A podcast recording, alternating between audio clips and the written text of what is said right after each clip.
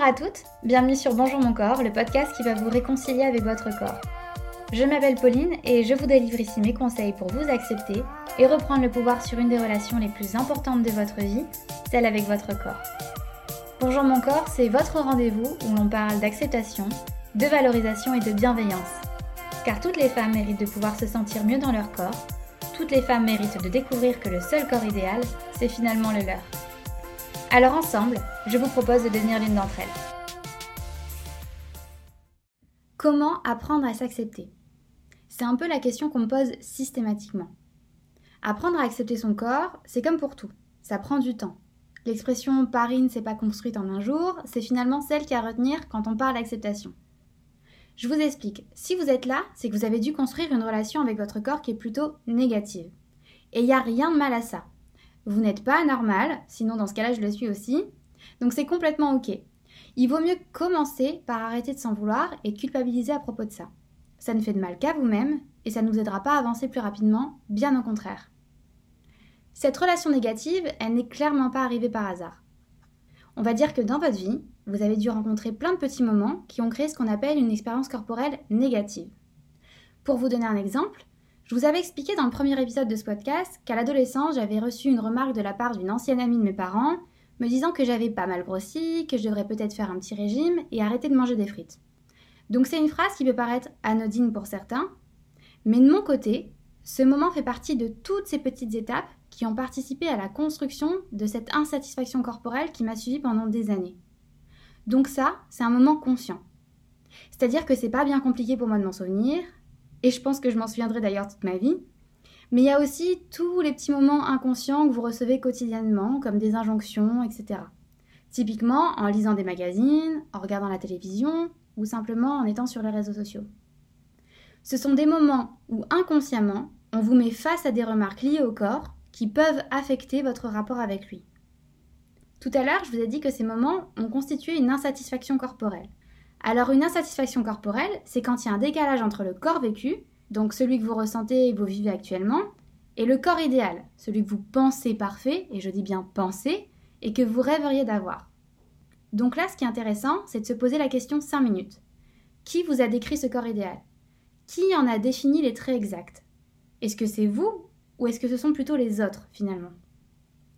Et ce qui est intéressant avec cette notion de corps idéal, c'est qu'une fois qu'elle est intégrée par la société, elle change. Il y a des études hyper intéressantes sur le sujet qui retracent cette notion de corps idéal à travers les époques.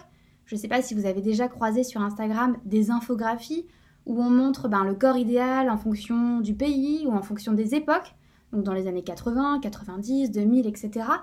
Et ce qu'on remarque, c'est que le corps idéal dans les années 90 n'a strictement rien à voir avec le corps idéalisé dix ans après.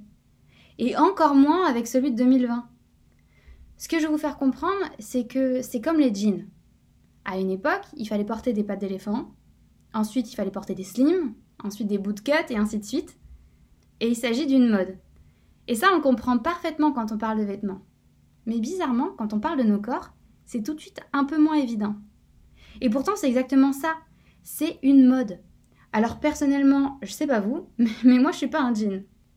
Je ne vais pas décider de changer mon corps toutes les décennies, pour correspondre à une soi-disant norme établie. Parce qu'en fait, j'ai ma morphologie de base. Et la seule manière de la changer pour correspondre tour à tour à ces formes de corps différentes, bah c'est finalement la chirurgie. Donc j'ai rien contre la chirurgie. Je vous expliquais dans le premier épisode de ce podcast où je raconte mon histoire que j'avais décidé de faire une réduction de ma mère à mes 18 ans, mais j'ai quand même pas envie d'avoir une carte de fidélité. Il y a même un styliste qui disait que de toute façon c'était plus facile d'habiller un cintre. Donc c'est d'ailleurs pour ça que les mannequins sont poussés à toujours plus de minceur et développent d'ailleurs de nombreux TCA. Donc moi, je ne sais pas pour vous, mais je préfère me sentir bien dans mon corps tel qu'il est actuellement que de le remettre en question tous les 10 ans, parce que forcément la mode change, donc mon corps doit changer également, et donc forcément je serai une éternelle insatisfaite. Là où je veux en venir, c'est que tous ces moments, toutes ces informations extérieures ont nourri votre rapport au corps depuis des années. Et croyez-moi, ça en fait des informations. Alors au début, je culpabilisais d'être aussi perméable à tout ça, puis j'ai vite compris qu'en fait, euh, c'était fait exprès. Quand j'étais en études de communication, on m'a fièrement expliqué qu'on réalisait des études sur le nombre d'informations marketing que l'on enregistre chaque jour, Et sur ce nombre, on calculait le nombre de ceux que j'allais retenir le soir avant de dormir et qui pourraient potentiellement me faire passer par la case achat. Donc du coup, c'est normal, puisque tout est calculé pour qu'on y soit sensible. Le tout, c'est de le comprendre et ensuite de l'identifier. Par exemple, je suis tombée sur une émission parlant de mode que je regardais souvent avec ma mère quand j'étais adolescente et j'étais effarée par le nombre d'injonctions déguisées sous le ton de l'humour.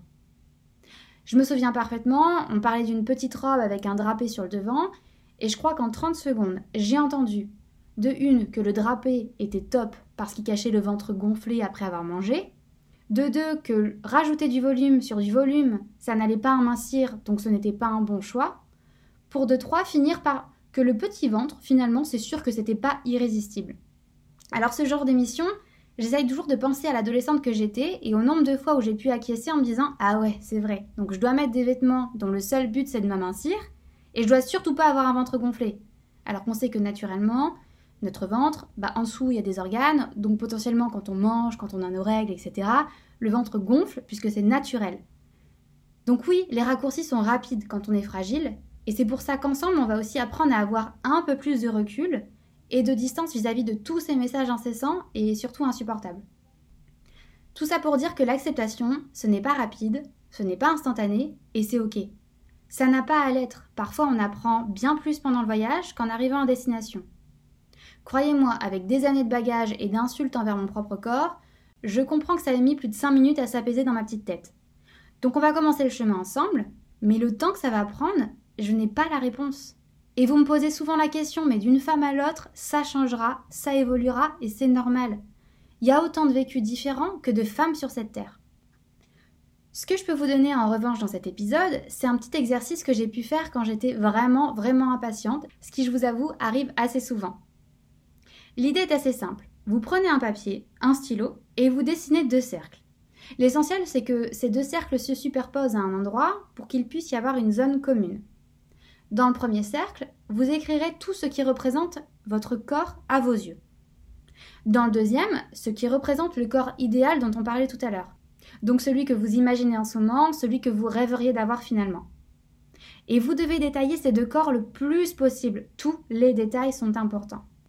Pourquoi? Parce que l'idée, c'est d'identifier dans la zone commune de ces deux cercles les points communs entre les deux. Parce qu'il y en a forcément. Ça permet de vous concentrer sur ce que vous avez déjà et qui fait partie du corps que vous idéalisez également. Ça permet d'identifier ce que vous avez déjà en vous. Parce que ce qui représente le corps idéal à vos yeux, vous l'êtes déjà un peu sans même vous en rendre compte. Vous pouvez même élargir à des traits de personnalité. D'ailleurs, c'est vivement conseillé. Parce que le but, c'est aussi de comprendre qu'on n'est pas seulement un corps, mais bien plus que ça.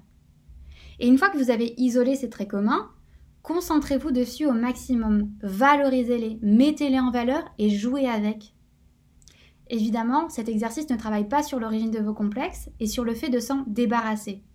Je vous l'ai expliqué, c'est un peu ce que je faisais au début quand je souhaitais avoir des résultats rapidement et soulager un petit peu mon côté impatiente. Mais je trouve que pour démarrer, cet exercice est très intéressant. Parce que j'aurais pu vous faire travailler sur la pensée positive de suite, arrêter de vous faire dire je suis moche et le remplacer par un je suis parfaite comme je suis, mais si vous n'êtes pas encore prête à ça, ça n'aurait jamais fonctionné. Je vous le répète, je suis passée par là. Alors à l'époque, si on avait voulu faire croire à mon cerveau que j'avais un corps magnifique alors que j'en pensais strictement rien, ça m'aurait clairement frustrée. Votre cerveau n'est pas dupe, ça fait dix ans que vous pensez d'une certaine façon, alors ça demande du temps. Par contre, vous faire dire des choses que vous pensez déjà et qui sont déjà acquises, ça oui, ça vous permet de vous recentrer sur le positif. L'idée finale, c'est bien d'oublier cette notion de corps idéalisé. Parce que l'objectif, c'est bel et bien de comprendre que le seul corps idéal, c'est finalement le vôtre. Mais petit à petit, pas à pas, vous allez reprendre les rênes. N'oubliez pas, soyez indulgente envers vous-même, parlez-vous comme si vous parleriez à votre petite sœur, à votre meilleure amie, soyez votre plus grand soutien. Merci à vous d'avoir écouté cet épisode jusqu'au bout. Si ce message fait écho en vous, n'hésitez pas à le partager à une de vos amies, peut-être que ça lui fera le même effet. N'hésitez pas non plus à laisser un petit mot, ça me fera un bien fou de les lire et ça motive toujours. Vous pouvez également noter cet épisode, ça lui permettra d'être davantage visible et de permettre à d'autres femmes d'intégrer le cercle des femmes qui ont décidé de se réconcilier avec leur corps. Merci encore et à bientôt sur le podcast de Bonjour mon corps.